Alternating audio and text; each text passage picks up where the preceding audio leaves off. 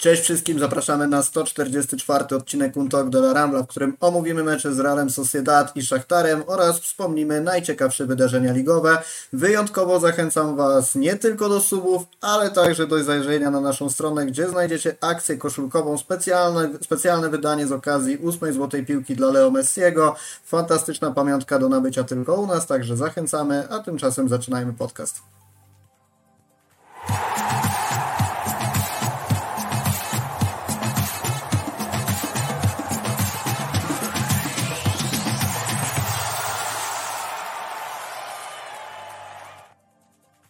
Ze mną jak zawsze Maciek Miko, siemanko, dobrze Cię widzieć. Cześć, dzień dobry, cały zdrowy. Ciężkie czasy za Tobą. Najpierw Twitter Cię przeorał po archiwowar, potem trudny wyjazd do Niemiec. Także ja się bardzo cieszę, że jesteś dzisiaj z nami i całkiem nieźle wyglądasz. No taki bla, bladzik, bladzik. Zima. Trochę siwych włosów Jesień. przybyło. Trudne czasy, Tylko jak, trudne tylko, jak czasy. uros, tylko jak urosną, tak wyglądają. Jak są krótkie, to tego nie widać. Nie wiem, czego Ci życzyć w takim razie. Eee, życzę Ci, żebyś zemdlał. następne wyjazdy, żeby, żeby następne wyjazdy były bardziej owocne i udane. Bo, bo to, co No następne, to, no tak, następny zakładam pewnie będzie dopiero w fazie pucharowej, e, o ile do niej dotrzemy, więc e, mamy A trochę myślisz, czasu, że jest szansa, że nie dotrzemy? Technicznie rzecz biorąc jest całkiem spora, jeśli byśmy przegrali e, dwoma bramkami, no to zostanie wszystko otwarte niejako. Czarny scenariusz nie wyjść trzeci rok z grupy i to jeszcze z grupy, który wygląda, która wygląda jak Liga Europy. Niemniej, zacznijmy sobie może od Realu Sociedad, bo w całym tym podcaście ja też chciałbym pogadać trochę o ładnej piłce, a nie tylko o Barcelonie.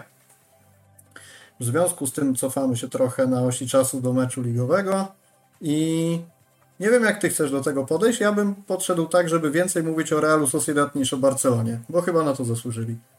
Tak, zdecydowanie e, mówiliśmy o tym wielokrotnie. E, podkreślaliśmy to przed, przed meczem, że e, Real Sociedad naprawdę umie grać w piłkę, że robi to lepiej niż Real Madryt na przykład, z którym mierzyliśmy się kolejkę wcześniej. Że dużo łatwiej będzie im nas ograniczać, dużo łatwiej będzie na im odebrać nam piłkę i dużo łatwiej będzie ten, ten mecz prowadzić. I tak rzeczywiście się stało. Są w znakomitej formie zresztą. Jeśli, jeśli ktoś teraz e, e, oglądał przez chwilę, no bo Real Sociedad zaczął mecz z Benficą e, o 18.45, no to, to oni w pierwszej połowie prowadzą 3-0 i nie strzelili karnego z tą Benficą. E, więc no, pokazują, jak są silną teraz drużyną w tym momencie i wygranie takiego meczu z nimi, niezależnie od tego, jak to wyglądało, to jest naprawdę cenne. To jest naprawdę cenne trzy punkty, bo z takimi drużynami ponosić porażki to nie, by, nie byłby wstyd. Więc naprawdę fajnie, że udało się jednak ich, e, ich wybronić, głównie Matsowi oczywiście. E, Fajnie, że udało się strzelić w ostatniej sekundzie bramkę, bo to też daje takiego boosta motywacyjnego, przynajmniej tak myślałem przed meczem e, w Hamburgu. Natomiast no mówię, bardzo ważny mecz wygrany. Real Sociedad tylko pokazuje, jak świetną jest drużyną, ale przede wszystkim troszeczkę znowu nam się, ja trochę na to narzekałem ostatnio, a teraz znowu nam się ujawił Martin Zubimendi, jak taki prawdziwy, fajny lider głębokiego rozegrania, który sobie świetnie radził, jeśli chodzi o piłki między liniami, z- zajmu, za, blokuje wszelkie praktycznie kierunki e, tych podań i świetnie się rozumieją z Merino, rządzą w ogóle tym środkiem pola i niezależnie od tego, czy, czy my jesteśmy troszeczkę osłabieni, no bo jesteśmy, jak wiemy, e, w tej środkowej strefie, e, to oni i tak potrafiliby, wydaje mi się, e, nam zrobić kuku. Grają bardzo dobrze w defensywie, jak widzieliśmy.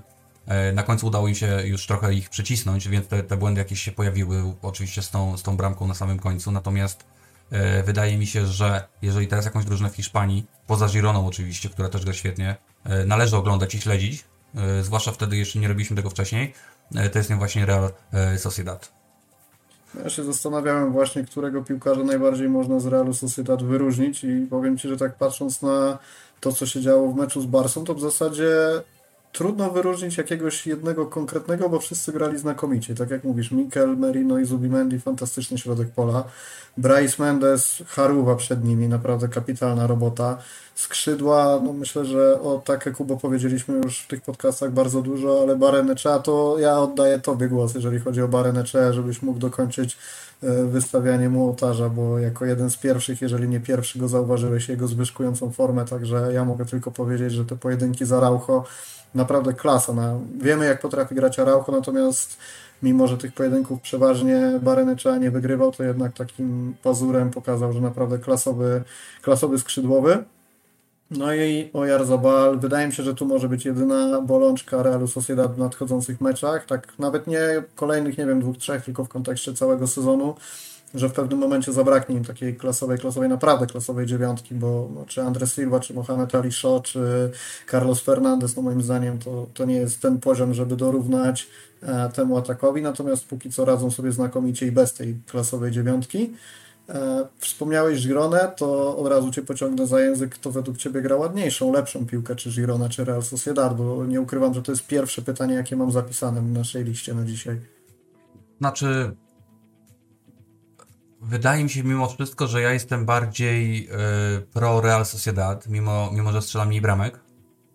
Mm, kultura gry, organizacja tej gry troszeczkę bardziej odpowiada temu mojemu wyobrażeniu. Y, wszystkim bardzo lubię zawodników, którzy, którzy grają w Real Sociedad. Wiemy też, że to są zawodnicy, którzy już tą twoją, swoją e, wysoką formę potwierdzają kolejny rok.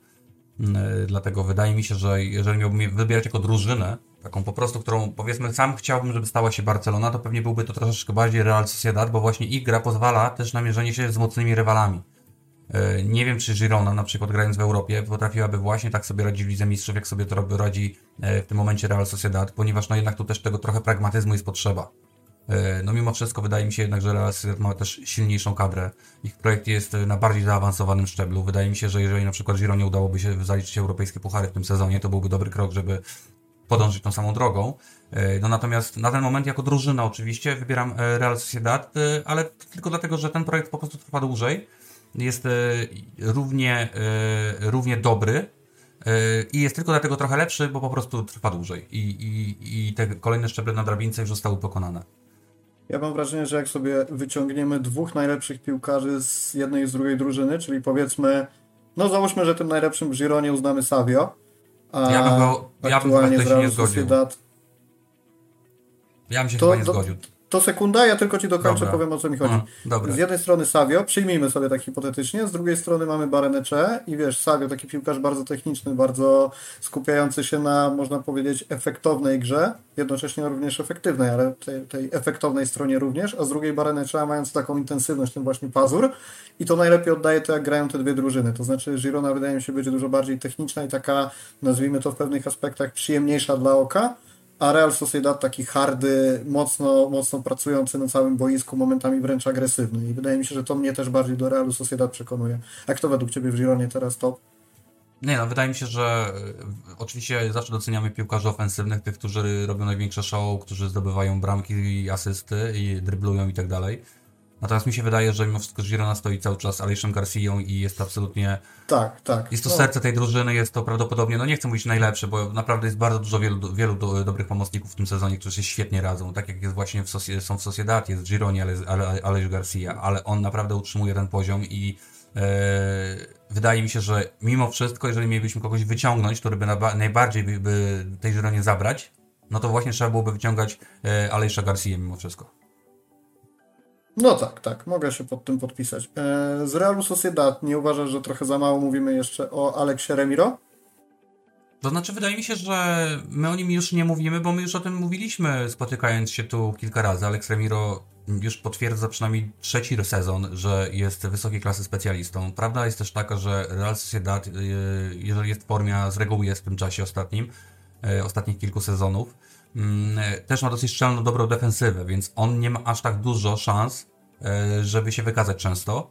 Natomiast kiedy je ma, e, to się wykazuje. Poza tym on ma też dobry pakiet tych umiejętności, które wiążą się ze stylem gry jego drużyny. E, to znaczy, o ile Real Sociedad nie daje się dużo kontrować, mm, więc on nie musi bronić dużo jeden na jeden na przykład. Natomiast dobrze radzi sobie w walce o piłkę, o piłki powietrzne, czyli te wszystkie próby dośrodkowe, kiedy, kiedy obrona jest bardziej zwarta ma do pomocy bardzo dobrze grających e, Lenormanda, który troszeczkę był w gorszej formie, teraz powrócił i wydaje mi się, że do meczem z Barceloną pokazał, że, że jednak w tej formie jest i na pewno pojedzie również na kadrę teraz.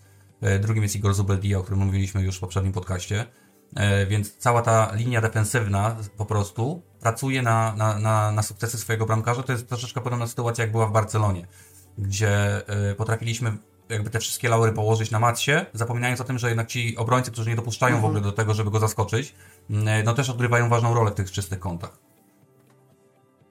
No, ja byłem ciekawy swojego zdania, bo zupełnie przypadkowo rzuciła mi się w oczy statystyka, że Real Sociedad jest jedną z drużyn, która przyjmuje najwięcej w lidze celnych strzałów, że przeciwnicy przeciwko Realowi Sociedad takich najwięcej oddają, a jednocześnie Alex Remiro ma bardzo wysoki współczynnik obronionych strzałów, więc e, ciekawa statystyka, natomiast wiadomo, że co boisko pokazuje, to druga rzecz.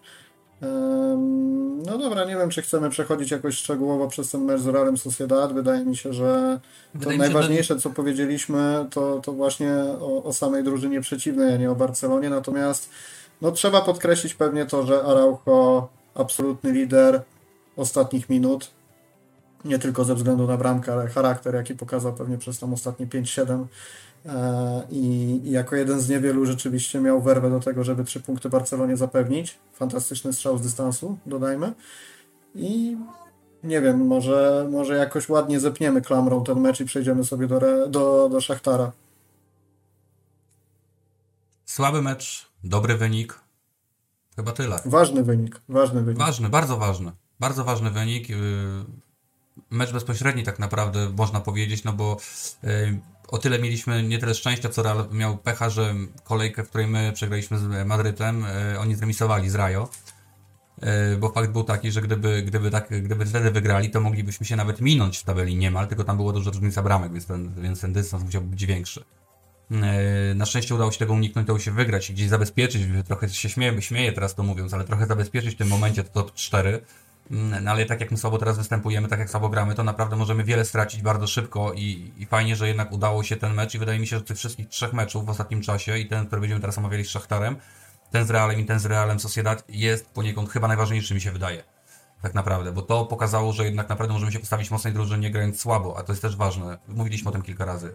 Naprawdę prawdziwe drużyny powinniśmy trochę oceniać po tym, jak wyglądają, jak, e, jakie osiągają wyniki, kiedy grają słabo, kiedy rywal jest lepszy.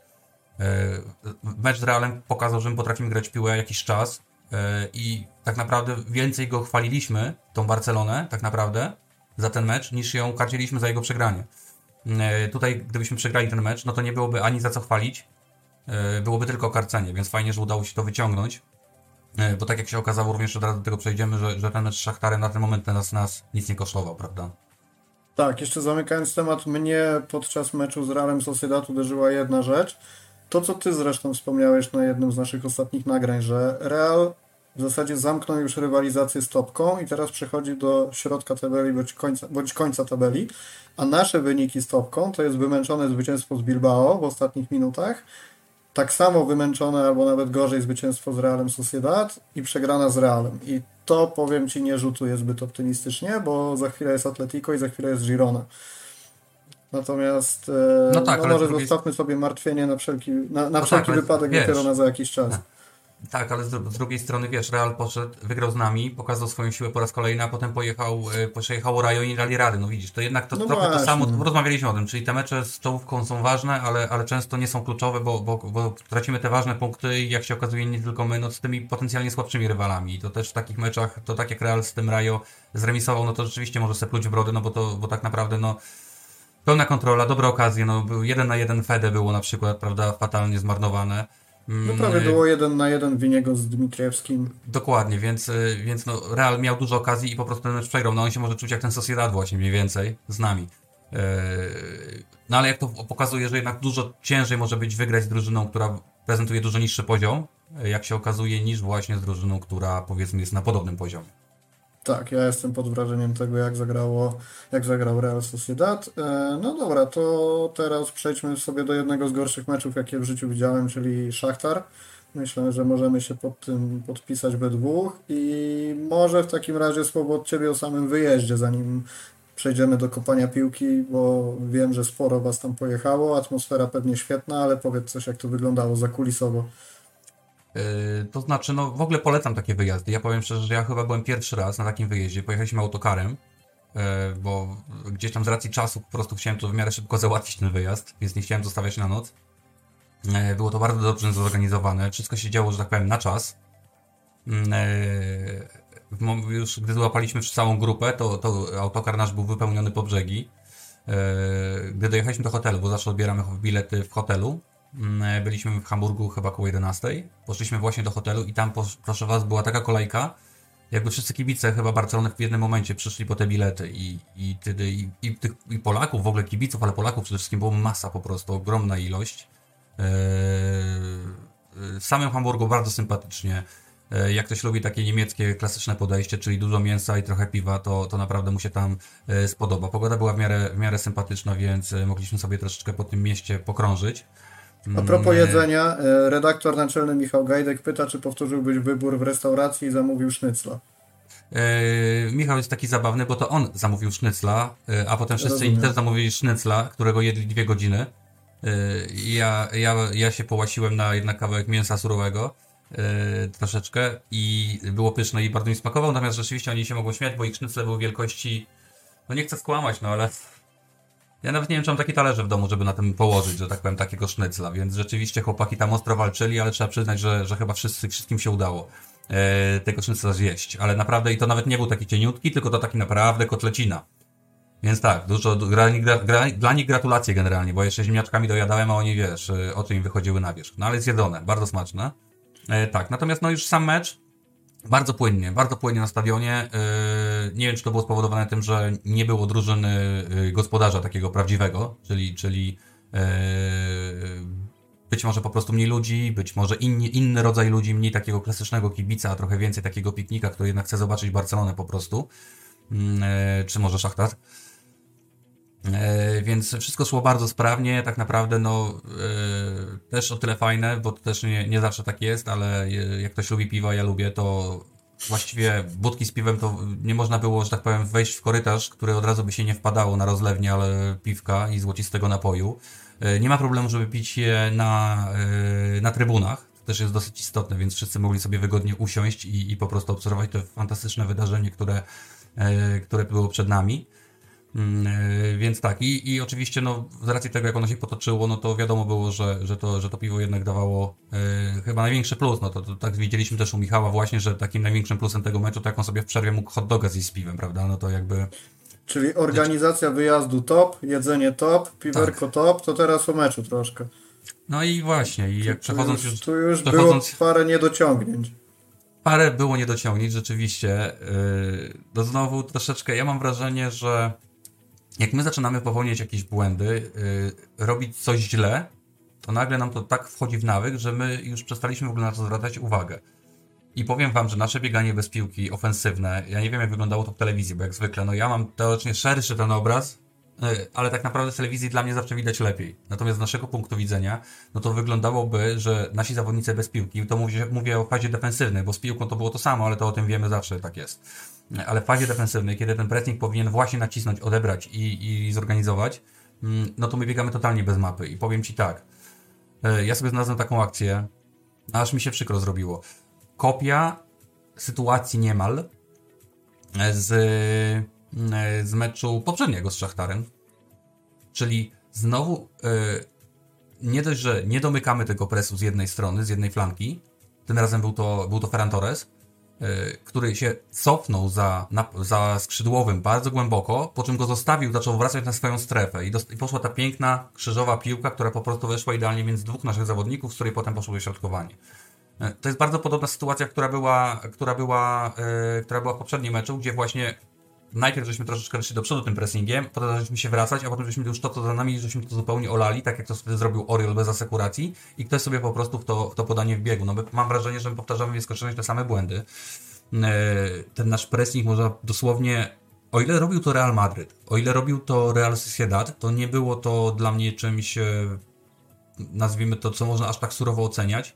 No bo mamy do czynienia ze świetnymi technicznymi drużynami, które po prostu z tego e, pressingu, spod tego pressingu potrafią e, wychodzić zwyczajnie, bo ich piłkarze mają na tyle techniki i umiejętności, że e, nie jest to dla nich takie skomplikowane. Natomiast no, jeżeli robi to Szachtar i to pojedynczym podaniem dosłownie potrafi minąć całą linię, a czasami dwie, no nie wiem, powiem szczerze, że naprawdę liczyłem na to, że intensywność, że troszkę zaangażowania, że takiej ambicji typowej, gdzie można na dużej scenie tak naprawdę, bo niezależnie od tego, czy rywal jest atrakcyjny, czy nie, to Liga Mistrzów jest ogromną sceną, którą obserwują wszyscy. I można było na tej scenie troszeczkę pokazać swoje siły, pokazać zaangażowania, pokazać kibicom, że yy, poprzednie mecze były po prostu w topami, że jest troszeczkę gorszej formy, ale odbić się na słabszym zespole, yy, no to niestety to się nie stało. Yy, I powiem Ci, że jak padała bramka na, na, yy, na 1-0, ja też nie oglądałem powtórki już tego meczu, powiem Wam szczerze, już nie miałem na to zdrowia dzisiaj. No co ty, machnij sobie, fantastyczne widowisko. Więc nawet nie widziałem tej bramki, więc nie wiem, czy Max mógł tam coś zrobić, czy nie mógł, bo, bo z pozycji trybun to jednak wyglądało na dosyć dobry strzał. Był dobry i moim zdaniem Mac to jest ostatnio, o czym powinniśmy przy tej bramce mówić. Okay, w sensie, no bo tam możemy, też... możemy, wiesz, podejść do tego na zasadzie mógł się nie, lepiej ustawić, bardziej... mógł przewidzieć, mm -mm. mógł wyjąć tę piłkę, ale jakby wiesz, to, że wpuścił, to nie ma w ogóle nic złego moim zdaniem. Ale ja tym razem, tym razem pytam z ciekawości po prostu, bo, bo nie wiem. E, tak naprawdę Jasne, ja do no Maca nie mam żadnych, żadnych tak pretensji. Wydaje, że, że, nie możemy mieć pretensji. E, jak rozumiem, no jeżeli ktoś, jeżeli dwóch chłopaków sobie rozgrywa akcję, jeden dośrodkowuje, drugi strzela głową i to są jedne zawodnicy biorące udział w akcji, a nas jest tam kilku, jeżeli ktoś sobie może oddać swobodny, celny i dokładny strzał głową, no to, to raczej nie jest to wina bramkarza e, w tym wypadku. No, tam jak widziałem, Christensen się chyba się zagubił totalnie. Troszeczkę mm. tak, nie wiedziałem. E, I już wtedy powiem Ci szczerze, że, że jak się ta pierwsza połowa kończyła, to, to tak uznałem troszeczkę, że jeśli do końca tej połowy udałoby się strzelić bramkę i rozpocząć ten mecz od nowa w drugiej, e, to jest duża szansa na zwycięstwo, ale kiedy tak się nie stało, to powiem Ci, że w przerwie tak sobie myślałem, że ciężko będzie już to bardzo odwrócić. Mimo tego, że Szachtar nic nie grał, yy, może za chwilkę sobie pokażemy, jak wyglądała pasmapa pierwszej połowy, co robił Robert Lewandowski i jaka była szansa, żeby Robert Lewandowski zdobył bramkę na przykład w takim meczu, yy, grając tam, gdzie grał. Yy. Nie oddając żadnego celnego strzału, myślę, że mogło być mu ciężko. Bo myślę, że, że mogło być mu ciężko, zwłaszcza, że nawet jakby miał ten celny strzał to chyba miałby go oddawać za 40 metrów. E, więc... Jeszcze sprawdzę sobie, czy nie gadam głupot, bo być może coś zanotował. Nie, wydaje mi się, że był w ogóle Zero jeden celny strzał. strzałów, dwa niecelne. Yy, poza tym, no, jak z Realem Sociedad mogliśmy mówić, że nie było okazji do zdobycia bramki, a jednak się w samej końcówce na te ostatnie 5-10 minut się spieliśmy i one się nagle pojawiły, no to tu z pozycji trybun ja mogę stwierdzić i w ogóle się tego nie boję i jak ktoś chce mnie objechać za to, to niech objeżdża ale w mojej opinii Barcelona ani trochę nie chciała wygrać tego meczu. W ogóle na tym nie zależało, zwyczajnie. I to jest, to się bardzo często przewijało po, w komentarzach po wczorajszym meczu, że to wyglądało tak, jakby oni tam przyjechali odbębnić, pokopać tak. sobie piłkę 90 minut i wrócić do domu. I już nawet pomijając brak zaangażowania, ale tam, że tam w ogóle nie było żadnego, wiesz, pomysłu, żadnej chęci, zero jakiegokolwiek podejścia do tego spotkania. Po prostu jedziemy, pyk, pyk, pyk, wracamy i niezależnie od tego, jaki jest wynik, to mamy odhaczone. I niestety no, sprzed telewizora wyglądało to identycznie. I co mnie szczególnie martwi, to bywają takie mecze, gdzie możemy, to, możemy powiedzieć, że jakiś jeden konkretny zawodnik zawinił. To znaczy 10 gra dobrze, ale przykładowo ten Lewandowski nie dojechał, nie wykorzystuje sytuacji, natomiast cała drużyna gra w miarę dobrze i możemy ocenić spotkanie nawet mimo przegranej jakoś tam pozytywnie. Natomiast wczoraj, po wczorajszym meczu, ja nie wiem, do którego zawodnika moglibyśmy się specjalnie przyczepić, bo wszyscy zagrali, zagrali beznadziejnie. I no nie wiem, możemy powiedzieć, że Araujo próbował i w miarę dobrze się spisał, natomiast to jest jedna jakaś tam perełka w tym wszystkim. A ty potrafiłbyś wyróżnić takiego jednego konkretnego, czy raczej zawiniła drużyna? No powiem ci szczerze, że zupełnie nie jestem w stanie wyróżnić nikogo.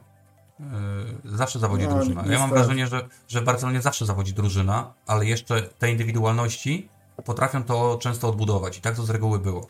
Yy, bo ja też nie mogę się zgodzić, a inaczej, nie mogę tego nie powiedzieć, ale no chyba o tym rozmawialiśmy tutaj w, w, w naszych, naszych małych studiach kilka razy co najmniej.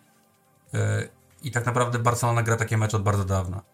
Ja powiem Ci szczerze, ja nie wiem, czy to się już nie ciągnie od tych dwóch meczów z Manchesterem United tak naprawdę, czyli od lutego. Że wiadomo, Tylko, że to 1-0, którymi zrobiliśmy mistrzostwo, bardzo to przykryło. E, I w to tym sezonie... przykryło, i w tym sezonie było jeszcze tak, że wygraliśmy te 5-0 z Royalem, wygraliśmy 5-0 z Betisem i przez to zrobiło się takie wrażenie, że to idzie w dobrą stronę i wydaje mi się, że znowu wróciliśmy na te tory, o których mówisz, że to nie tak powinno wyglądać. Ja po prostu uważam, że Barcelona gra troszeczkę tak, jakby się Barcelonie należało. Ja tak to czuję. Bo jeżeli my generujemy drugą ilość, jeśli chodzi o okazje, dobre okazje bramkowe w Europie, a jeżeli chodzi o zdobycze bramkowe, to nawet nas w pierwszej dwudziestce nie ma, czy nawet trzydziestce prawdopodobnie.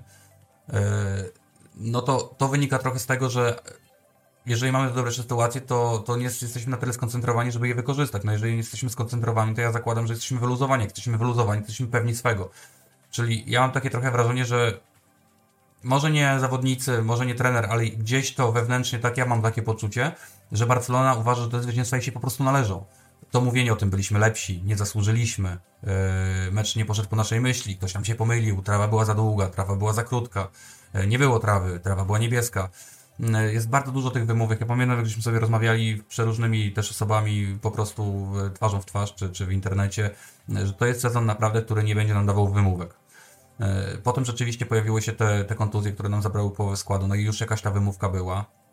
E, I okej, okay, no wiadomo, że w takiej sytuacji e, się znajdujesz i trudno, trzeba sobie wtedy radzić. Może być trochę gorszej gry, ale jednak trzeba trzymać się swojego.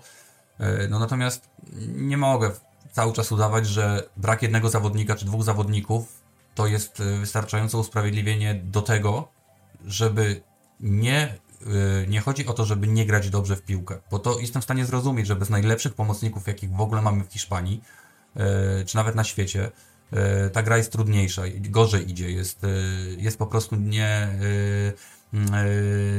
jest po prostu dla nas niewygodna, no to to jestem w stanie zrozumieć, ale no nikt mnie nie przekona, że pozostałych tych 11 zawodników, czy 15, czy 16 w składzie, może z tego powodu po prostu grać bez zaangażowania, grać nieskutecznie, grać niedokładnie, Przecież tych błędów pojedynczych zagrań jest dziesiątki. Ja zwrócę uwagę na akcję w 90 minucie, która już mnie tak rozsierdziła, że dobrze, że wtedy, że ja się nie, dało, nie, nie udało mi się złapać na on tour, bo wtedy to już byłem w takiej, w takiej formie, byłem po prostu po tym meczu, jak zszedłem trochę z tej partii trybun, e, bo w 90 minucie około była taka akcja, gdzie Balde z Felixem próbował zagrać i Balde mu tam podał, ładnie Felix już wchodził w pole karne, on mu tam podał, nie wiem, troszeczkę metr za bardzo do przodu i ta piłka nie zdążył do niej po prostu. I rozumiesz, i Szachtar wychodzi sobie z kontrą, jest 90 minuta, no obkompromitujemy się od 90 minut, prawda? I Robert, Felix, kto tam jeszcze był, yy, nawet po stracie tej piłki nawet nie są zainteresowani, żeby delikatnie chociaż ruszyć po nią. Wiesz, oni już sobie spacerują, ta piłka bardzo szybko przenosi się na połowę Barcelony i tracimy tylko czas i, i powiem Ci, że, że to już mnie tak naprawdę rozsierdziło, bo naprawdę można być nieskuteczny, można nie mieć formy, można być po kontuzji, yy, ale my mówimy o zaangażowaniu. I też nie chce mi się wierzyć w to, że ci piłkarze są po 90 minutach zmęczeni. Bo z całym szacunkiem, ale nie wiem, czym oni mieliby być po tym meczu zmęczeni. Bo ruchu nie było prawie w ogóle, żadnego. Biegania też nie, żadnej rywalizacji czy walki. Szachtar nie chce już ich obrażać, ale oni nie postawili żadnych warunków. To my po prostu nie mieliśmy, nie byliśmy zainteresowani ich wykorzystaniem. No przecież oni w ogóle nie grali w piłkę. Przez całą drugą połowę ją wybijali po prostu na pałę. Przecież to był mecz jak z najgorszymi drużynami La Liga, zwyczajnie. No, niestety. E, nie liczyłem, że będziesz miał jakieś bardziej optymistyczne wnioski z trybun niż ja sprzed telewizora, ale no potwierdziło się to, co e, ja również widziałem. Co do tego, że nie są wymówką kontuzje, to również e, no Franki wraca niedługo do zespołu, więc w tym część kibiców upatruje takiego promyczka nadziei, że coś się zmieni. Natomiast mówiąc zupełnie szczerze, gdyby wczoraj Barcelona zagrała tak jak zagrała, czy to z Frankiem, czy to bez Frankiego, to obawiam się, że wynik byłby identyczny. I czekanie, tak jak mówisz, na powrót jednego zawodnika w zasadzie nie determinuje tego, że Barca nagle zacznie grać pięknie, ładnie i skutecznie przede wszystkim. Wrzućmy sobie, wiesz co, tę grafikę, o której mówisz i będziemy przechodzić też do rozmowy o lewym. Ja przez długi czas starałem się unikać tego, bo no wiadomo, zawodnik może się zaciąć, być może nie warto od razu bić na alarm, że coś jest nie tak, E, potem pojawiła się kontuzja, wiadomo, musi po kontuzji wrócić, ale wydaje mi się, że tak sumując to wszystko, co się dzieje wokół lewego, to my od mundialu w zasadzie nie widzieliśmy jego najlepszej formy. I tak on ma to może i sinusoidalnie, może ma te mecze niektóre lepsze pod względem liczb, może oczywiście te liczby ma najlepsze, ale finalnie ja nadal nie mam takiej pewności, że w każdym kolejnym spotkaniu będziemy mogli liczyć na jego bramki. No jak się teraz okazuje, jak to też e, zostało już wielokrotnie wszędzie przytoczone, najgorsza pasa e, nie, z niestrzeloną bramką od czasów, kiedy grał w Borussii, bo to jest te sześć legendarnych już meczów, o których każdy wspomina. Mm, no tak, zgadza się, zgadza się. 2010-2011 jakoś to było. Więc najwyższa pora sobie trochę o tym porozmawiać, nawet nie w kontekście takiego jechania po nim, ale porozmawiania, co się dzieje. I mamy to na grafice, także śmiało, co tam nam wystrugałeś, co chcesz powiedzieć. Przede, przede wszystkim, jak widzicie, jeżeli Robert schodzi tak nisko, tak głęboko, to nasi obrońcy również są coraz głębiej. No oczywiście nie możemy się spakować wszyscy, chociaż tu się w miarę udało spakować się w jednej strefie, ale tak jest. Natomiast no, jeżeli my mamy napastnika dziewiątkę i tylko po to go kupiliśmy, już mówiliśmy o tym sto razy, czas się człowiek głupio się powtarzać czasami, ale no to ciągle się dzieje. Mm, I, y, i Robert Nader robi takie rzeczy, no to jeżeli my prowadzimy grę w formie, nawet na takiej prostej grafice, ja rozumiem, że on nie, nie oddaje wszystkiego, mm, ale nawet na prostej grafice, gdzie twój napastnik dziewiątka, który dosłownie powinien być dokładnie w tym miejscu, w którym jest na grafice z drugiej połowy. Yy, prawda? Czyli no tutaj widać jakąś zmianę mimo wszystko, jakąś reakcję po, po wizycie w szatni, że jednak doszło to do niego. Rozumiem, że no musiał ktoś mu, na to, ktoś mu to, to wskazać. Być może otaczające, się, otaczające jego, yy, jego koledzy, którzy zaczęli go otaczać, czyli właśnie Felix, yy, Jamal, Pedri sprawili, że po prostu mogliśmy grać bliżej tej bramki. Mm, I on, I on po tą piłkę nie musiał schodzić. No problem polega na tym, że on nigdy po tą piłkę nie musi schodzić. No to jest właśnie o tym rozmawiamy. Ja nie wiem dlaczego jemu się tak wydaje, ale powiem ci, to jest trochę tak. Ja zaczynam winić za to sztab po prostu. No bo jeżeli on robi coś, jeżeli sztab mu każe to robić, no to popełnia błąd. Jeżeli sztab nie chce, żeby on to robił, a on tak to robi, no to powinni go. To popełnia błąd. To popełnia błąd, dokładnie. Też mam wrażenie, że to mówiłem kiedyś. Teraz mamy nasz sztab yy, sportowy, sztab trenerski składa się z Czawiego, z jego brata i z Allegre. Zergiego. To są, zawod... to są ludzie bez doświadczenia. To są ludzie, którzy wszyscy przyszli pracować y, w Barcelonie prosto z y, Arabii Saudyjskiej, tak? Dobrze? Al-Sad.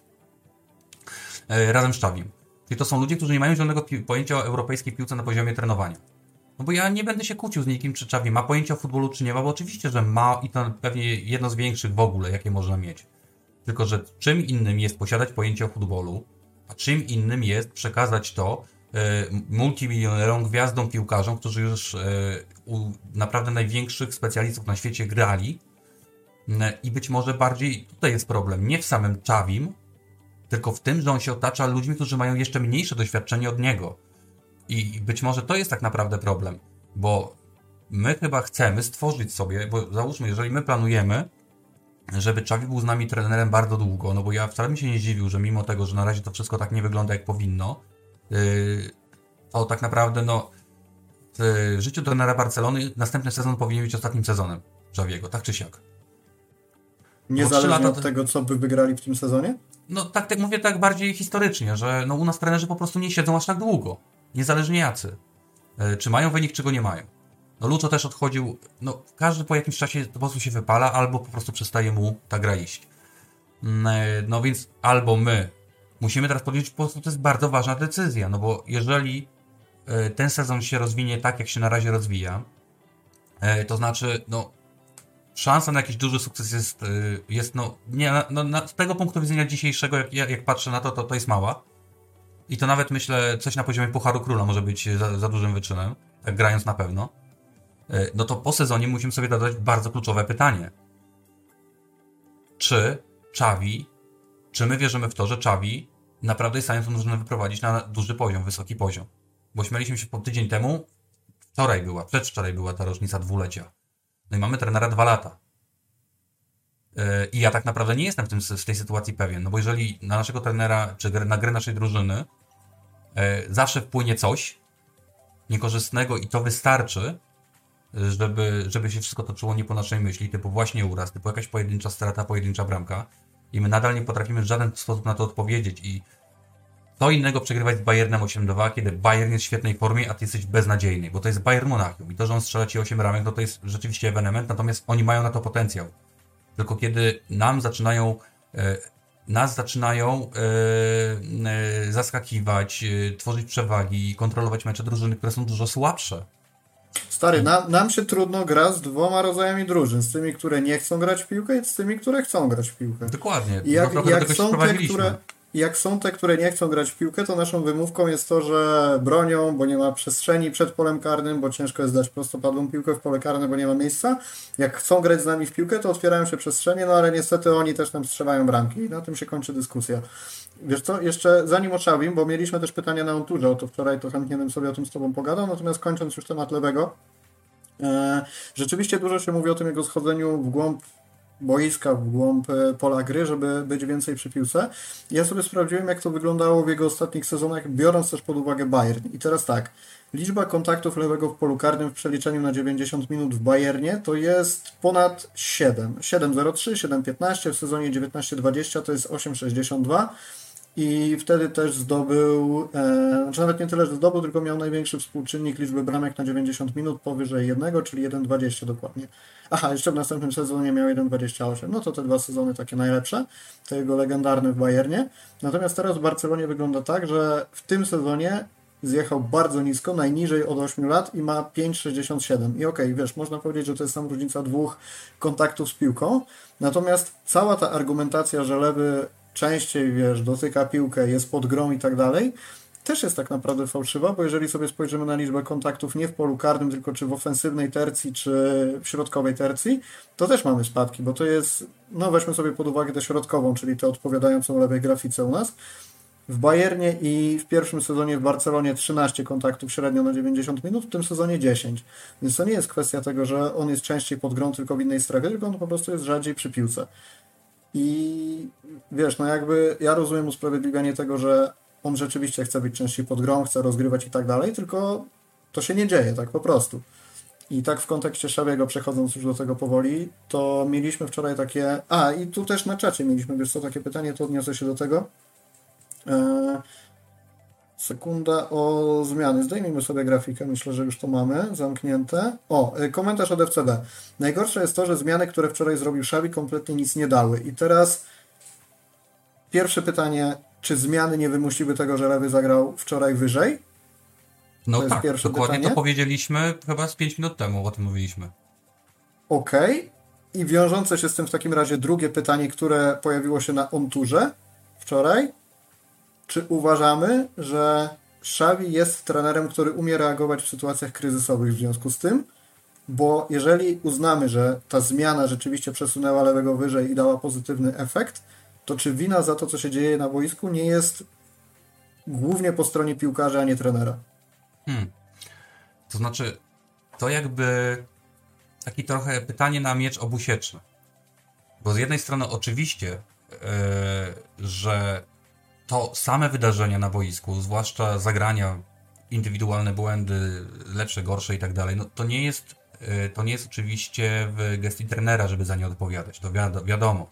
E, pytanie jest tylko takie, e, za tym trzeba byłoby je troszeczkę odwrócić, czy system, w którym gra Barcelona, odpowiada na tyle wszystkim zawodnikom, że czują się w nim na tyle pewnie, żeby wykorzystywać swoje umiejętności w najlepszy sposób i dochodzić do, nie wiem, swoich okazji, tak jak najbardziej lubią do nich dochodzić. No na razie w moich oczach tak nie jest. A widzisz w e, Barcelonie system? Jesteś no właśnie o to chodzi. Powiedzieć, jesteś w stanie powiedzieć, że Xavi wypracował system? Wiesz co, no to jest trochę tak, że ja nie jestem taktykiem.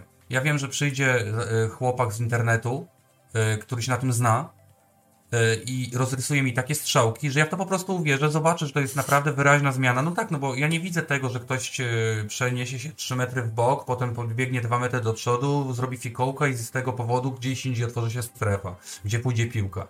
To jest wszystko bardzo fajnie i oczy, oczywiście były, były, są momenty, gdzie, gdzie Barcelona potrafi te strefy pięknie otwierać. I to jest oczywiście, zakładam, też zasługa trenera, no bo przecież to jednak on generalnie powinien ich, e, ich do tej gry ustawiać.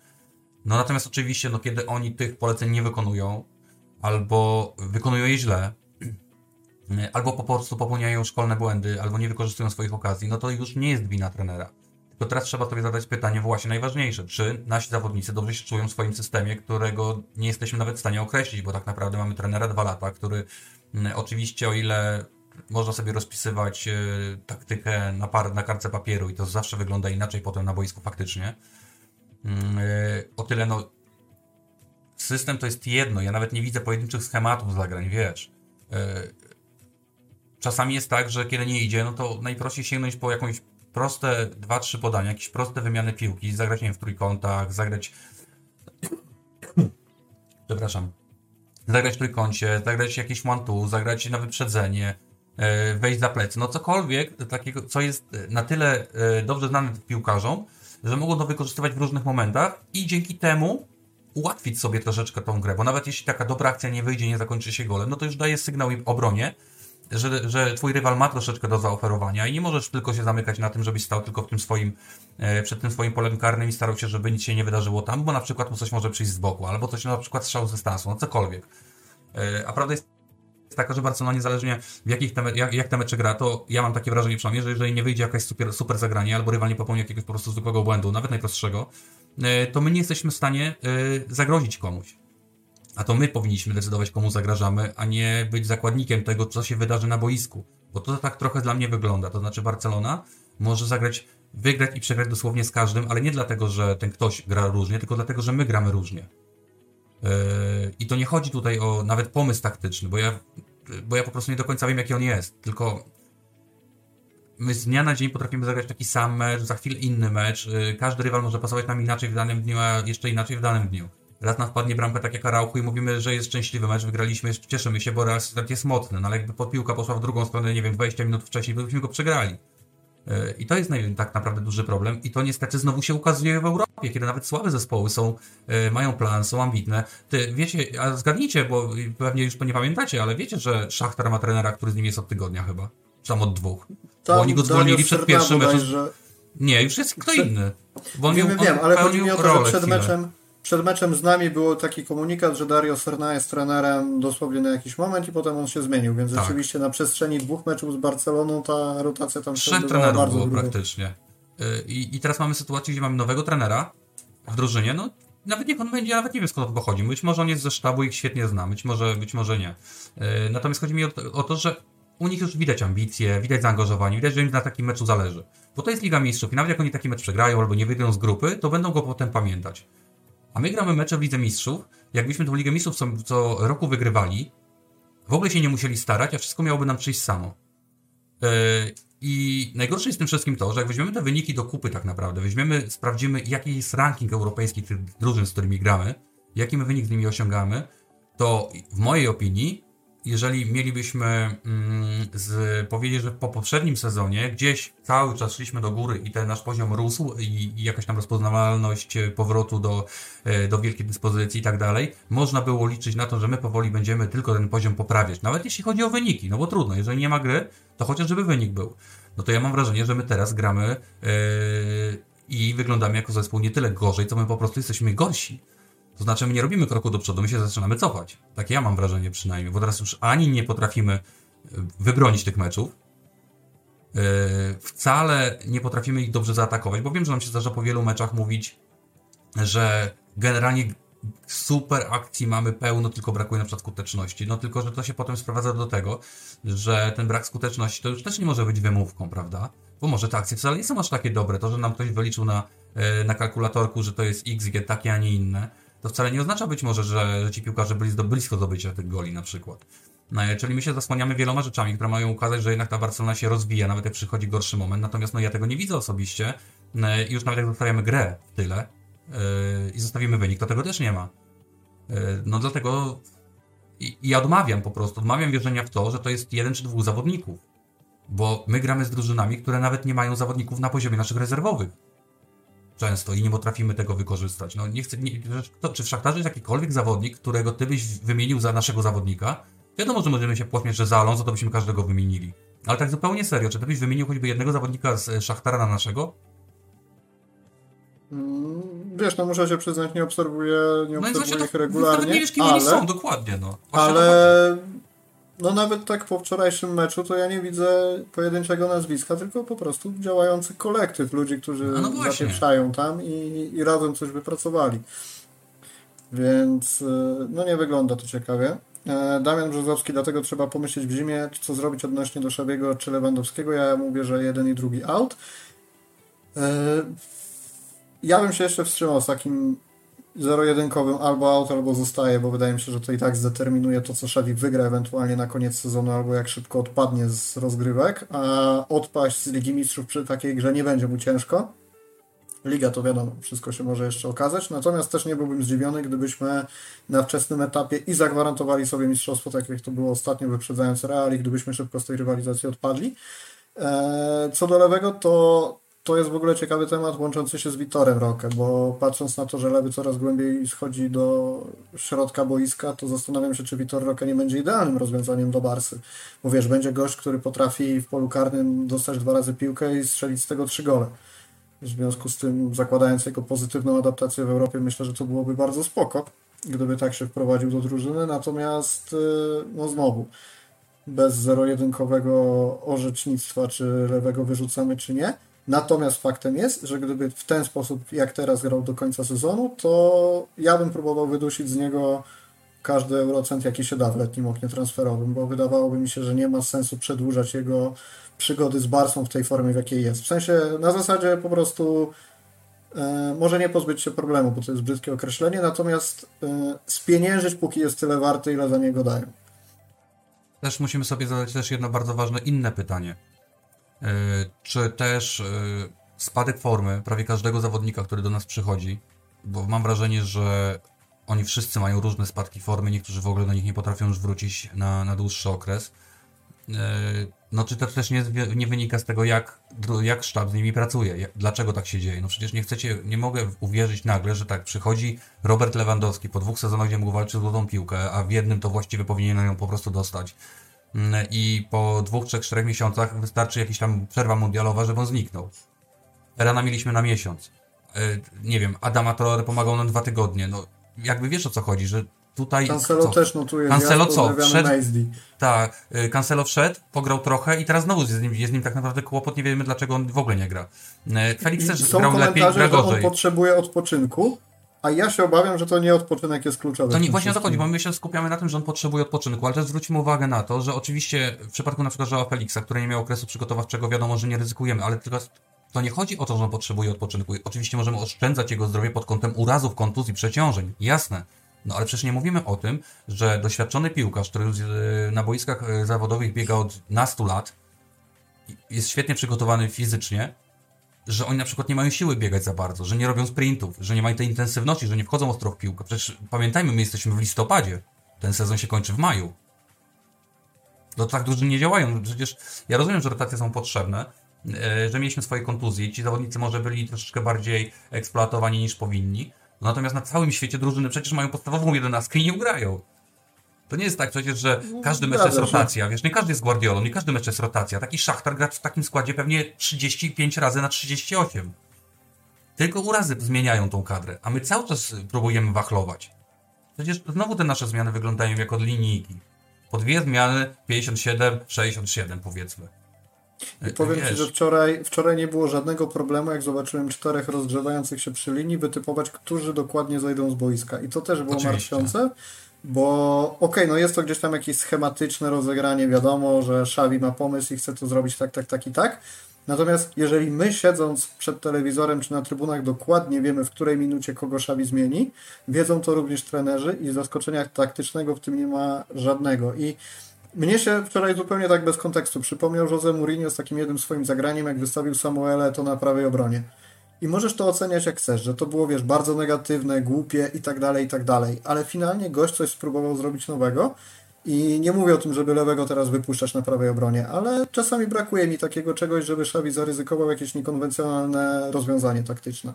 Natomiast no, nie spodziewam się tego po nim. Wiesz, a najśmieszniejsze jest to, że jak Xavi czymś ryzykuje, to z reguły mu to wypala najlepiej, najlepsze. Yy, I ale masz wrażenie, że wypala Szawiego pomysł, czy po prostu wrzuca zawodnika, który błyśnie sam w sobie, bo jest dobry jakościowo? Słuchaj, ja chcę trochę wierzyć jednak, że Czawi jest dobrym trenerem, że, że jednak ma trochę nosa do tej gry i tak dalej. Nie chcę aż tak y, mówić, że to wszystko mu się udaje przypadkiem. Natomiast jeśli pytasz mnie, czy widzę korelację między zmianami i y, jeżeli chodzi o osoby, wiem, ludzi, czy moment zmian, y, a faktycznym wpływem potem na grę, to ja jej nie widzę. No, to tak naprawdę, on, wiesz co ci powiem, wiesz jak dla mnie jest prowadzona Barcelona? Barcelona jest prowadzona tak, jak ja sobie ściągnąłem kiedyś e, menadżera 2023, tak z ciekawości, bo ja menadżery nie gram już o, bardzo dawno i tak z ciekawości go sobie ściągnąłem i grałem sobie na niego tak na zasadzie, że jak sobie siedziałem w pracy, to sobie trochę klikałem, a jak mi się tam nie chciało, to nie zapominałem. I jak, a chciałem, głównie mnie interesowały mecze, nie? Nie chciałem się trenować, nie chciałem się nic robić, po prostu byłem ciekawy, jak to wygląda, mniej więcej. Chciałem trochę sezonu pograć. Mm, to właśnie jak stawiałem zawodników, to patrzyłem, o pasek ma do połowy, dobra tamtego. O, tu pasek ma do dobra tamtego. I to mi tak trochę wygląda, jak ktoś się bawił tą drużyną po prostu, że to nie jest taki pomysł, że yy, przygotowujemy założenia taktyczne, trenujemy konkretne, że tak powiem, rozgrywanie i tak dalej. Yy, przygotowujemy ludzi do roli, ewentualnie ludzi do, do roli ich zastępstw E, jakieś warianty e, i dopiero tak naprawdę w czasie meczu czasami wychodzi ten wariant jest lepszy, a ten gorszy. Ja mam wrażenie właśnie, że to jest takie wsklejanie kogo się da i masz taką 60 minutę meczu, który może ci zapewnić awans do, do fazy pucharowej Ligi Mistrzów i Czawi nie kombinuje w zasadzie, dobra, ty ma, może byśmy jeszcze pograli, tego byśmy zmienili na razie, e, ten niech jeszcze zostanie, bo się dobrze tym zawodnikiem rozumieją, E, ten zrobi tu przewagę, ten trochę tam i jakoś to może będzie lepiej wyglądało. Nie wiem, rzuca po prostu czterech zawodników tak jak ja bym zrobił, bo jak ja bym to zrobił, to bym zaczął coś robić innego, jak ten mecz się skończy, to dopiero zobaczę jaki był wynik. Bo już bym nie reagował, że zrobiłem zmianę, to już na tym, w tym menadżerze nie będę nic mieszał, tylko, e, tylko sobie coś innego porobię, a poczekam aż się skończy. No to ja tak właśnie to widzę mniej więcej, czyli wrzuca te zmiany, nie wiem, one raz coś dadzą, raz czegoś nie dadzą i to jest wszystko. E, I e, i jakby, no nie chcę mówić, nie, nie chcę mówić o tym, że, że on nie ma nosa albo jest słaby, tylko ja nie widzę po prostu, nie mogę powiedzieć tak w zgodzie ze sobą, e, że rzeczy, które Czawi robi, e, te widzialne zwłaszcza, że one przynoszą ten efekt lub nie z jakiegoś konkretnego powodu. Losowość dla mnie jest pełna, jeżeli chodzi o Barcelonę w Czawiego. Bo mamy kilka osób na czacie, dajcie znać, co zrobilibyście z trenerem Barcelony, czy zostaje do końca sezonu, czy go e, puszczamy wolno, że tak ładnie to znaczy, się wyrażę. Ja tylko chciałem powiedzieć, ja tylko chciałem powiedzieć, że ja osobiście Czawiego nie zwalniam teraz, bo uważam, że to byłoby właśnie nierozsądne e, w tej sytuacji, bo po pierwsze, już pominę fakt, że daliśmy przed chwilą, przedłużyliśmy mu kontrakt, że za każdym razem dajemy mu jakieś tam słowa otuchy wsparcia, gdzieś tam nawet przez prasę jakoś tam idzie, że Czawi ma pełne poparcie, nie ma się czego martwić, super. Yy, więc na razie bym tego nie ruszał, bo my po prostu nie jesteśmy na taką zmianę przygotowani. Yy, nie było problemu z zatrudnieniem Czawiego. Był takim kandydatem, którego trochę oczekiwaliśmy od dłuższego czasu. Kiedy on się faktycznie pojawił, no to byliśmy na to przygotowani zwyczajnie.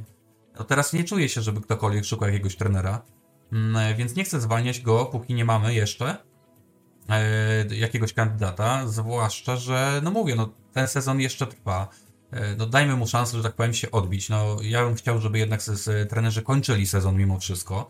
Mm, e, jakby było naprawdę tak fatalnie, jak Zakumana było w pewnym momencie, no to wtedy zmiana była oczywista, bo wtedy w ogóle gra w Europie nam, że tak powiem, yy, brak gry w Europie nam groził. No tutaj nie grozi nam brak gry w Europie, tylko że nie, nie obronimy mistrzostwa. No to, to powiedzmy jest coś, co niezależnie kto będzie trenerem, prawda, yy, może się wydarzyć. No nikt nie daje gwarantu mistrzostwa, żaden trener, żaden zawodnik. Natomiast no, trzeba, trzeba spokojnie oceniać, yy, no, jak widzimy dalszy rozwój tej współpracy. No bo to jest tutaj najważniejsze tak naprawdę, bo jak za pół roku staniemy w tym samym punkcie, i rozpoczniemy sezon z Czawim i będziemy za rok mówili to samo znowu, no to to już zostanie popełniony błąd, którego my po prostu nie naprawimy.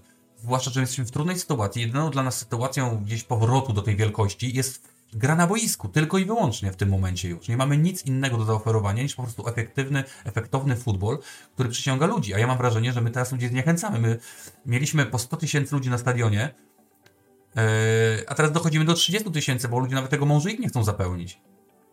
To jest, wiesz, to jest taki prawdziwy ból. Bo są schody. Tak. Ale jakby drużyna grała pięknie, to by ludzie na tych schodach siedzieli i chcieli coś zobaczyć z tych schodów jeszcze. A prawda jest taka, że ludzie, a że ludzie wolą teraz się zastanowić, a, i co, ja pójdę oglądać taki szachtar za 100 euro? No ludzie.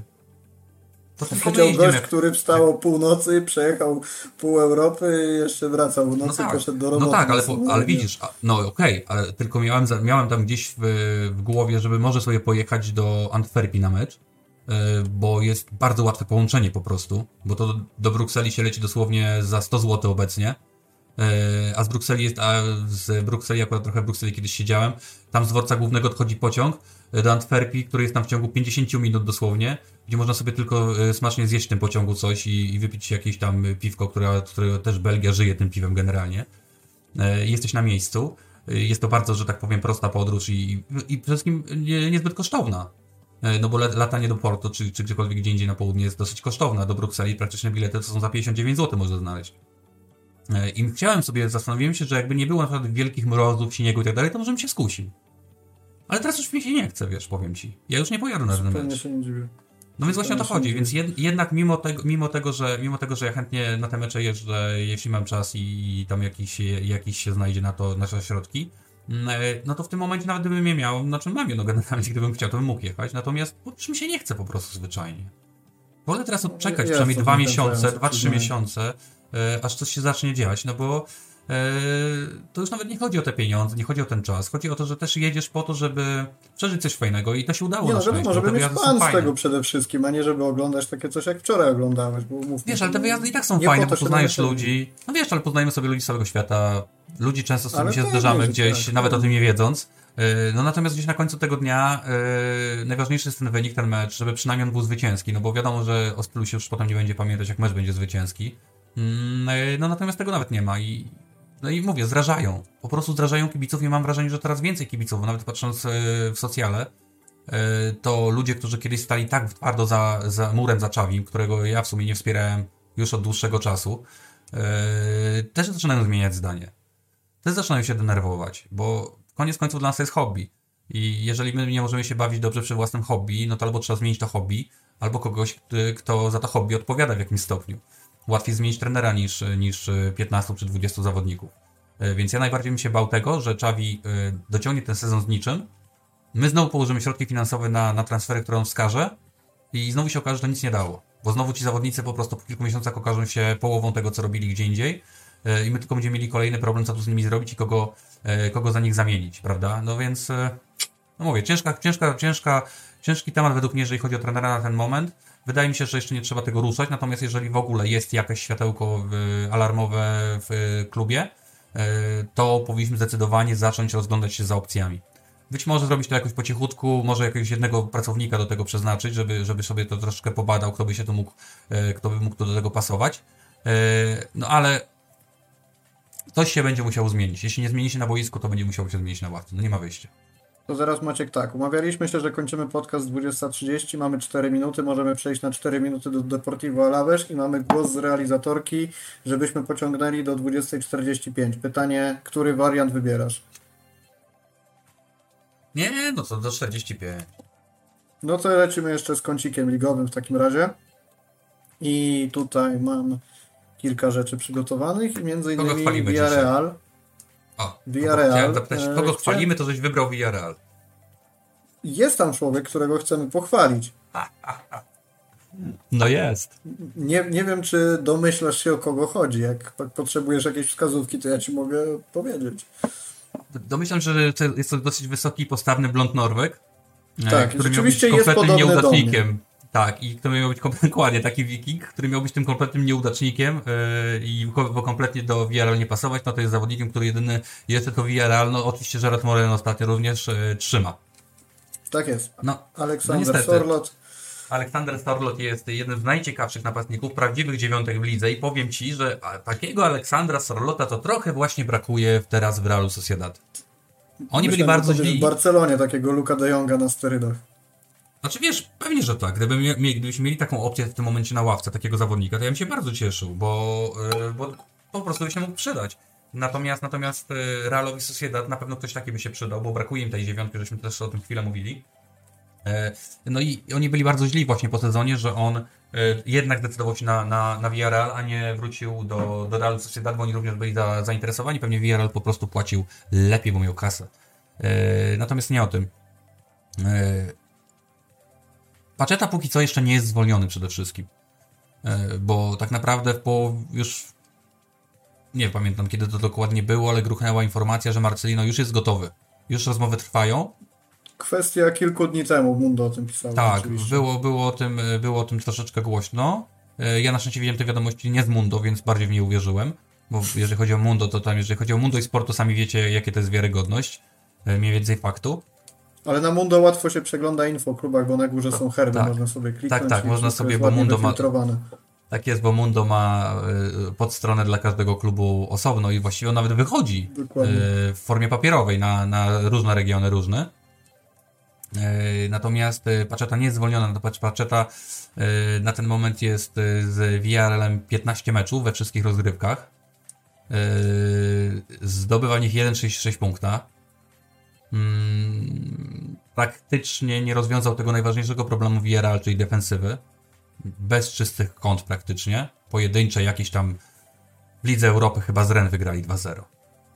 To, to takie. Oj, 3-0 z i 3-0 z jakimś dziadem e, w Copa del Rey. E, więc, więc tak, to wszystko, co można ich pochwalić. No co, Sorlot i Moreno, no oni, oni ciągną tą drużynę, jeżeli chodzi o bramki. Obaj mają ich po 7 w lidze. E, wydaje mi się, że można chwalić Filipa Jorgensena, bo on mimo tego, że tych bramek dużo wpuszcza i też nie ma wcale dobrego współczynnika, jeżeli chodzi o, o te prevented goals, natomiast przyjmuje prawie 5, 5 interwencji na mecz więc jednak mimo wszystko jest też tym punktem, który, na który Villarreal może liczyć, bo, bo na obrońców nie bardzo może. Dopuszczają do bardzo dużej ilości strzałów. Trochę siadł Baena, teraz się znowu trochę budził pod czerwonej kasy, którą dostał z Hetafe za uderzenie łokciem, e, słusznej oczywiście. E, no, miał kilka gorszych momentów, więc, więc no, brakowało tego, tego, tej gry ze środka mocno, z jego strony. E, no wydaje mi się w ostatnim momencie to, to trochę Manu Triggeros e, gdzieś wraca trochę do lepszej dyspozycji, natomiast no, nadal to wszystko to jest za mało. No Villarreal miał ogromne plany, e, na ten moment plasuje się w środku tabeli i wydaje mi się, że, że zwolnienie Jose Rojo jest, czyli Paczety jest, jest nieuniknione, tak czy siak. Zakładam, że po prostu wszyscy czekają, czy wszyscy, każdy, kto chce zmienić trenera, czeka po prostu na przerwę reprezentacyjną Yy, I, i, I tyle. I myślę, że dopiero będziemy znowu o nich rozmawiać po, po kilku tygodniach pracy z Marcelino, yy, bo on z drugiej strony, no, Marcelino lubi grać znowu środkiem. Yy, wiemy, że Viara lubi atakować flankami, Pedrazą, prawda, i Foytem. Wiemy, że ma szerokich, szerokich zawodników typu Pino, którzy też lubią dryblować. No, Marcelino z reguły lubi tą grę centralizować tak naprawdę. Gdzieś kastrował skrzydła, zresztą też pamiętamy, że, że było tak trochę w Atletiku i, i gdy Valverde przyszedł i yy, nagle postawił mocno na dwóch skrzydłowych, takich klasycznych, gdzie biegał Niko i, i Niaki, to zaczęło po prostu żreć. Yy, kiedy dali, daliśmy trochę temu, yy, temu Atletikowi yy, takiego polotu zwyczajnie i przede wszystkim wykorzystania faktycznych umiejętności i możliwości swoich zawodników, czyli tej szybkości i braci. Yy, no i Marcelino tego nie, nie potrafił zrobić, bo, bo on tej gry skrzydłami nie, nie bardzo ją lubi, nie bardzo ją uważa i, i woli grać zdecydowanie środkiem. Natomiast dla Villarreal no, wydaje mi się, że już nie ma żadnego wyjścia. No tutaj to nawet nie jest ryzyko. E, oni w tym momencie pokładają ten sezon po całości e, i oczywiście no, w Lidze Europy na razie nieźle idzie, no bo tam powiedzmy odnieśli jakieś tam zwycięstwo, poszli w Pucharze Króla pewnie. E, natomiast no, na pewno wynik ligowy, jeżeli Villarreal by nie trafił do pucharów, no to będzie wielki dramat dla nich. E, a naprawdę będzie im, tak, a naprawdę będzie im ciężko, patrząc na przykład na Girony czy nawet na Bilbao, Mm, e, więc no muszą się spiąć, po prostu muszą się spiąć i to muszą się spiąć teraz, dlatego zakładam, że, że ten transfer zostanie potwierdzony Marcelino właśnie do, prawdopodobnie po tym tygodniu, zwyczajnie w którymś A momencie. Mam dla Ciebie szaloną ciekawostkę, jeżeli chodzi o Marcelino, bo zacząłem zgłębiać, gdzie on tam, wiesz, jak się odnajdywał i tak dalej. I on był trenerem Villarrealu, 177 meczów, przetrenował. No tak.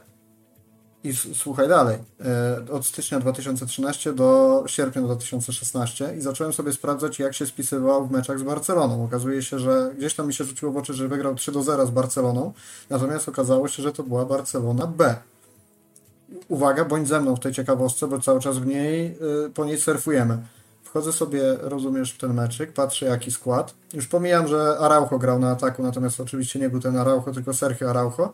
Sergio, natomiast tak. w, wówczas w Villarrealu grał Olaf Merbe, Melberg, Szwed. Pamiętam, jesteśmy, bardzo go lubiłem. Jesteśmy już bardzo blisko końca tej ciekawostki. I naklejka z Olafem Melbergiem była ostatnia, która mi zapełniła kadrę reprezentacji Szwecji w albumie naklejek Panini. No i wreszcie jest, mamy jakiś temat, jest, który warto omówić. I to jest koniec mojej ciekawostki, tak? Przechodząc naprawdę... od zwolnienia paczety do naklejek Panini. Ale trzeba przyznać, że Olaf Melberg był naprawdę bardzo fajnym zawodnikiem. Warto, warto było mieć takiego w składzie zawodnika, na którego możesz liczyć. E, bardzo fajny gość. E, no zobaczymy, no Vieral kiedyś, pamiętajmy, Vieral naprawdę miał wspaniałe czasy kiedyś. Wspaniałe po prostu. Oni tak pięknie grali, mieli tak wspaniałych zawodników. E, super się całkiem, oglądało. Całkiem niedawno. Całkiem niedawno też to się, oczywiście, ale już mówię o tym... wymiatali z United. No, z Bayernem nawet, bym powiedział. no tak, to się oczywiście zgadzam z tobą. E, natomiast rzeczywiście kiedyś ten, ten Villarreal również był bardzo fajny i w ogóle Villarreal to jest z reguły fajna drużyna do oglądania, więc mam nadzieję, że to po prostu powróci, bo też mają potencjał w tej drużynie, który jest niewykorzystany. I młodych zawodników, i, i, i trochę tych y, zakupionych troszeczkę, no ten Bereton Diaz, prawda, no też oni trochę mówiły przed sezonem, na razie w ogóle nie jest uruchomiony ani troszeczkę. Y, nie sprawdziły się te, te, te moje przewidywania, że przełożenie gry w Championship na La Liga mogłoby Villarrealowi pomóc, no bo na pewno by mogło, ale tego przełożenia zwyczajnie nie ma. E, no zobaczymy, no zobaczymy co wymyśli Marcelino. Wydaje mi się, że, że tutaj sprawy już się potoczą tym trybem i nie będziemy musieli, że tak powiem, tego oczekiwać i, i tak po prostu będzie. Mm, ten podcast ma zasady, że nie podajemy informacji, które płyną na tak zwanym private czacie, natomiast realizator napisał, że w trakcie ciekawostki wyszło 15% ludzi. Słuchajcie, te 85%, które z nami zostało, tych najbardziej wiernych i fanatycznych, zostańcie zawsze z nami i na Was liczymy. Jeżeli jeszcze nie subskrybujecie, to zróbcie to właśnie teraz. Isco liderem Realu Betis. Tak jest, ponownie. O nim już sobie rozmawialiśmy jakieś 2-3 podcasty temu, więc warto tylko podtrzymać temat, że nadal jest absolutnym kozakiem i po tym okresie, kiedy nie miał za dużo wspólnego z piłką, można powiedzieć, że wprowadził się na top ponownie w niezwykłym stylu. Przyjemnie się tego gościa ogląda, tak po prostu. Jak jest cholera w formie, to, to bardzo dobry piłkarz do oglądania. No i chyba trzeba pochwalić Williana Jose w ostatnim czasie też. Bo zaczął strzelać bramki, coś co miało się już nigdy nie wydarzyć, jednak się wydarzyło. Też był kiedyś związany z Realem Sociedad, zresztą jego chyba najlepsze czasy były związane z Realem Sociedad. Yy, tak. Isko zdecydowanie. Isko przede wszystkim, e, jak rozumiem, yy, może liczyć na powołanie od Luisa de la Fuente. Mam nadzieję, że w miejsce Pedriego przede wszystkim. Zdecydowanie.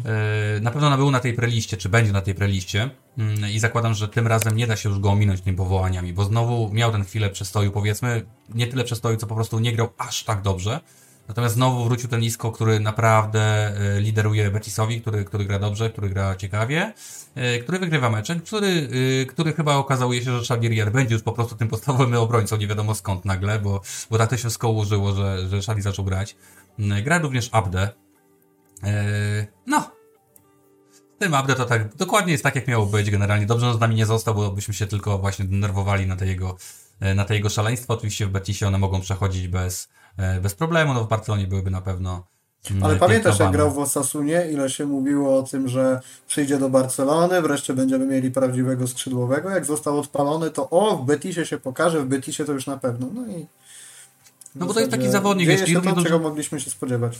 No pewnie, natomiast równie dobrze może być tak, że minie tydzień, miesiąc albo pół roku i on nagle za, zacznie mieć też taki sezon, bo też pamiętajmy, że on w Osasunie wcale nie grał od początku tak dobrze, on drugą rundę miał dużo lepszą i zwłaszcza e, tak naprawdę on się, on się najbardziej sławił tym, że strzelił tą bramkę z Realem Madryt. E, e, przepraszam, z Realem Madryt. E, w półfinale e, Copa del Rey strzelił bramkę, która dała zwycięstwo wtedy Osasunie i to jakby jego taki najmocniejszy punkt i od tego momentu on zaczął po prostu dobrze wyglądać Natomiast on ani nie robił liczb w tamtym sezonie, nie oczekujmy się. Yy, po prostu strasznie dużo rewolu był bardzo aktywny i rzeczywiście się przydawał. No, natomiast, natomiast no to jest jednowymiarowiec kompletny, do tego bez aż takiego talentu do, do tej gry, więc yy, niech sobie tam kopie, niech sobie tam szaleje. Yy, to jest miejsce być może dla niego, natomiast no, nawet w takiej, nawet, no nie chcę tak mówić w takim Betisie, ale nawet w Betisie, yy, czyli drużynie trochę słabszej, drużynie o innych ambicjach, no nie jest w stanie tak naprawdę ugruntować swojej pozycji i regularnie dawać czegoś konkretnego to jeszcze słówko w kontekście pozytywów i tego, co warto oglądać w lidze, zupełnie niespodziewanie, ale Las Palmas. Tak jest. Powiem, powiem Ci zupełnie szczerze, przed sezonem typowałem ich jako jednego z trzech spadkowiczów, a tu się okazuje, że środek tabeli. Ich cholera jasna, w ostatnich pięciu meczach cztery wygrane. Celta, Villarreal, Almeria i Atletico. Jedna przegrana z Rayo. Zwłaszcza ten mecz z Atletico taki zaskakujący. E, no też przyjemnie się tę ekipę ogląda. Może nie ma tam żadnego takiego wybijającego się snajpera, który by im tę pozycję dziesiątą gwarantował, bo czy Kirian Rodriguez, czy Jonathan Vieira po dwie bramki. E, natomiast, no, nik... Słucham?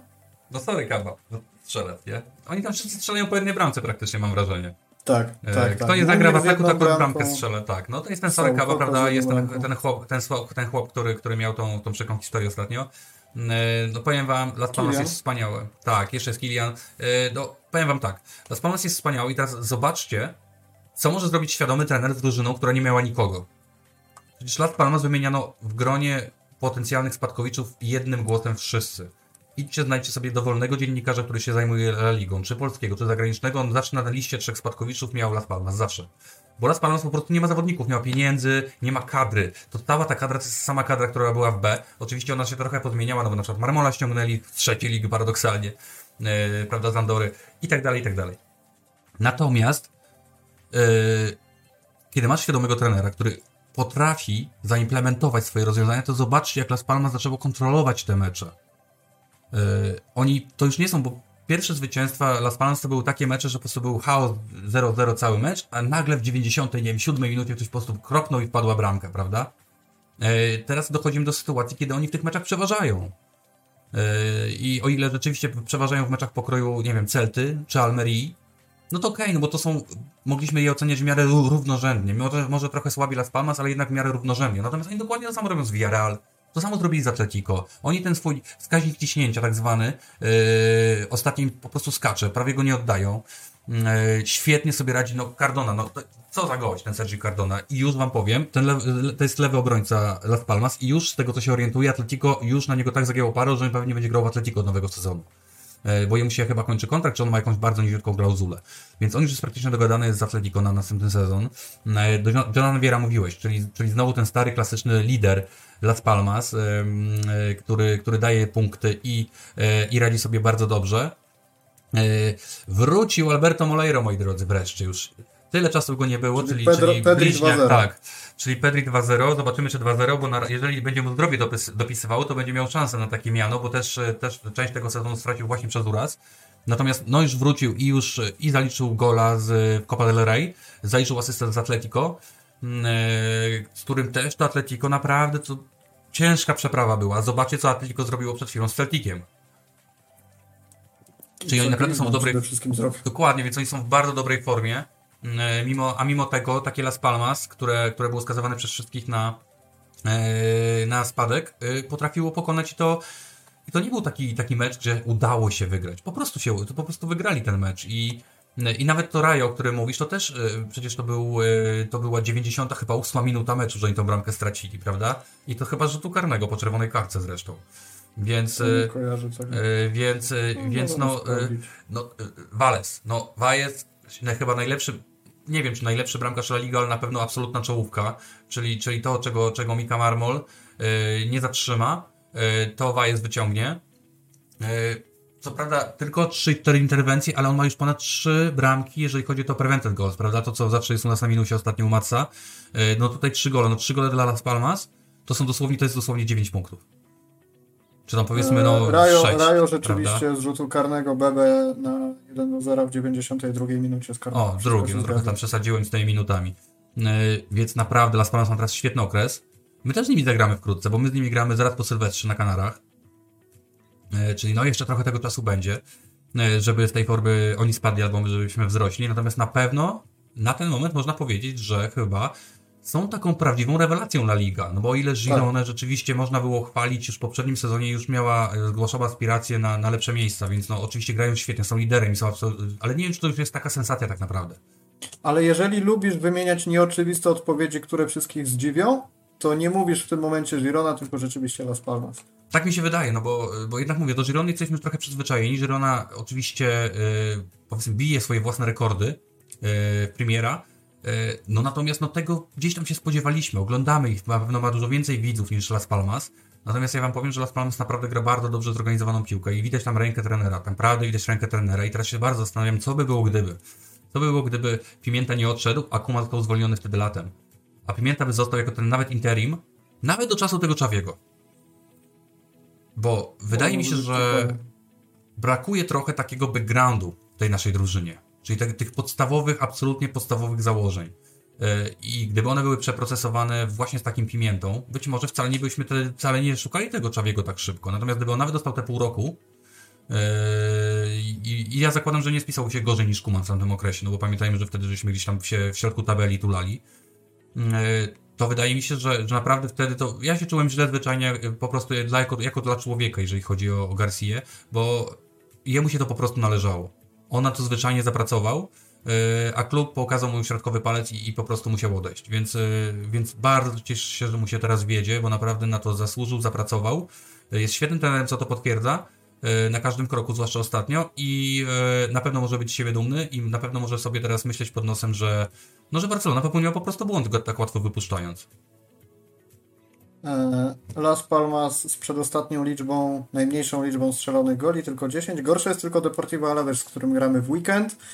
I szczerze mówiąc, mamy dwie minuty i wydaje mi się, że tyle wystarczy, żeby powiedzieć, że ten mecz po prostu musimy wygrać. Nie wgłębiać się w jakieś detaliczne analizy, powiedzieć, że Samuel Omorodion jest e, ich pewnie głównym Kochani. punktem zaczepienia, jeżeli chodzi o Barcelonę w tym spotkaniu. Chyba, że ty chcesz jeszcze dodać jakąś wnikliwą analizę, na kogo tam powinniśmy uważać. Natomiast mówimy o absolutnie No coś tam mam, no. najgorszych drużyn w lidze. No coś tam mam, to prawda. Yy, to prawda, ale Antonio wiesz... Blanco. Tak, oczywiście, ja bardzo lubię Antonio Blanco, nigdy nie zrozumiem, dlaczego realnie do, nie postawił na niego porządnie, zwłaszcza kiedyś w sezonie covidowym pamiętam, że ratował im tyłek cały czas, natomiast no, taką decyzję podjęli, już niech tak będzie. Ja uważam, że Antonio Blanco jest naprawdę materiałem na kadrowicza wręcz. E, Zobaczymy, jak mu to, mu to pójdzie, bo to jest zawodnik, który właśnie, który często nie będzie miał liczb, więc my nie będziemy go widzieć. Więc jak ktoś nie będzie oglądał Alaves, to się nie dowie. No ale cóż, e, tak już jest, tak już będzie. Natomiast rzeczywiście Alaves prze- było, miało 7 kolejek bez zwycięstwa. Natomiast w poprzedniej kolejce udało im się wreszcie wygrać. Udało im się wygrać z Almerią. Oczywiście z Almerią się każdemu udało wygrać prawie. Almeria prawie. to jest taki chłopiec do bicia w tej lidze, co? Taki chłopiec do bicia. No, Jak ktoś chce robić punkty, to na nich. Aż dopóki my z nimi nie zagramy. Tak jest. Zobaczysz, my, my z nimi zagramy będzie 0 do 0. Albo jakieś 1 Nie, przegramy, przegramy 1-0 tak jak w poprzednim sezonie.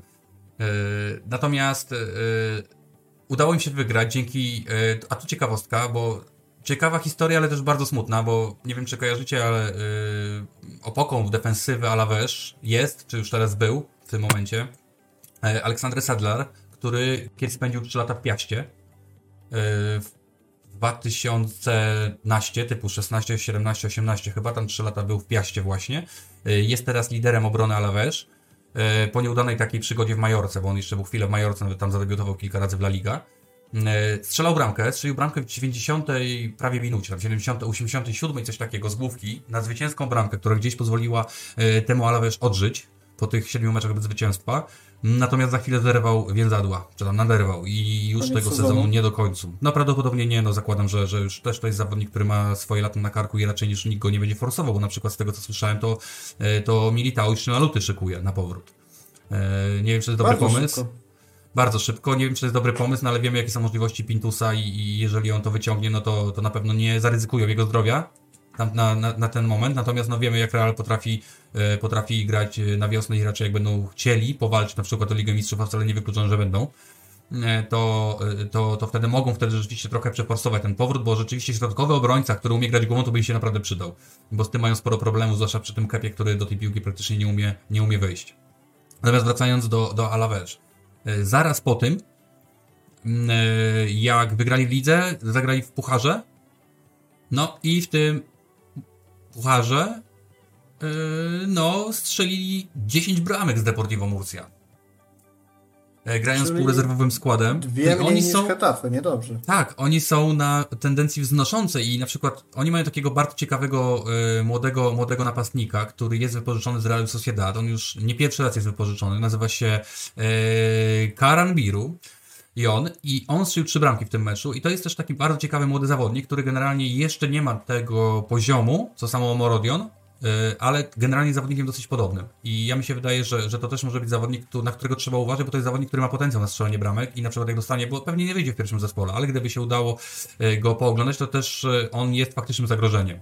Bo on sobie radzi w polu karnym, a wiadomo jak drużyny, które nie mają dużo zaoferowania, takie jak Barcelona czy Deportivo Alaves, że w tym polu karnym będą starali się tą przewagę uzyskać. E, Dlatego trzeba mieć na to uważać. No, co nie zmienia oczywiście faktu, że nie tylko zwycięstwo jest to obowiązkowe, ale również zwycięstwo w dobrym stylu. Bo co jak co, ale Alaves naprawdę ma niewiele do zaoferowania. Wiem, że my to często potrafimy powtarzać przy, przy meczach z tymi słabszymi drużynami, natomiast no, Alaves jest Ale naprawdę Deportivo cienkie. wybitnie nie ma nic do zaoferowania. On jest naprawdę cienki, tak, to jest naprawdę, to nawet ciężko o kimś gadać. Nawet pamiętam, że przed sezonem wspominałem o, y, o takim gościu, który się nazywa Luis Rioja, mm, właśnie w Deportivo Alaves, żeby zwracać na niego uwagę, no to tam rzeczywiście można było na niego pozwracać uwagę pierwszej, czy drugiej, trzeciej kolejce, ale teraz to już kompletnie nie wiem po co. Yy, No mówię, no nic, nic po prostu. Dla mnie tylko co mnie tam interesuje, to właśnie Antonio Blanco, jak sobie radzi i, i właśnie Karam, Karam, Kara, Karikaburu, yy, jak sobie radzi, jeżeli chodzi o właśnie swoje wchodzenie w dorosłą piłkę. Więc y, niezależnie od wszystkiego, tylko i wyłącznie zwycięstwo, tylko i wyłącznie zwycięstwo w dobrym stylu. Yy, I mam nadzieję, że przede wszystkim przy zaangażowaniu, przy jakiejś wreszcie chęci, ambicji i woli, bo tego w Barcelonie w tym momencie zwyczajnie nie ma.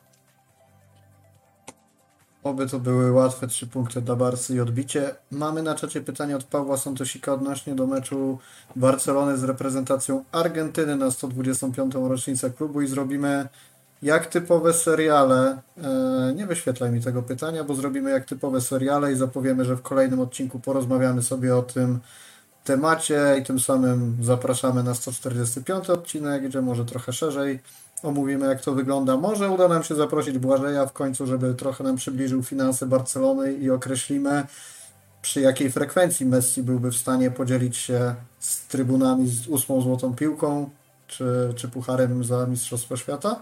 Za dzisiaj serdeczne dzięki. Widzimy się w kolejnym Dziękuję. odcinku. Maciek, Miko, no, ja nawet się nie pytam, kiedy nagrywamy, po prostu zgadamy się na następną środę na 19. Tak jest, no prawdopodobnie tak, i, i, i, ale potem mamy małą przerwę, bo, jest, bo są kadry, więc będziemy mogli sobie odpocząć Tak jest, e, chwilę.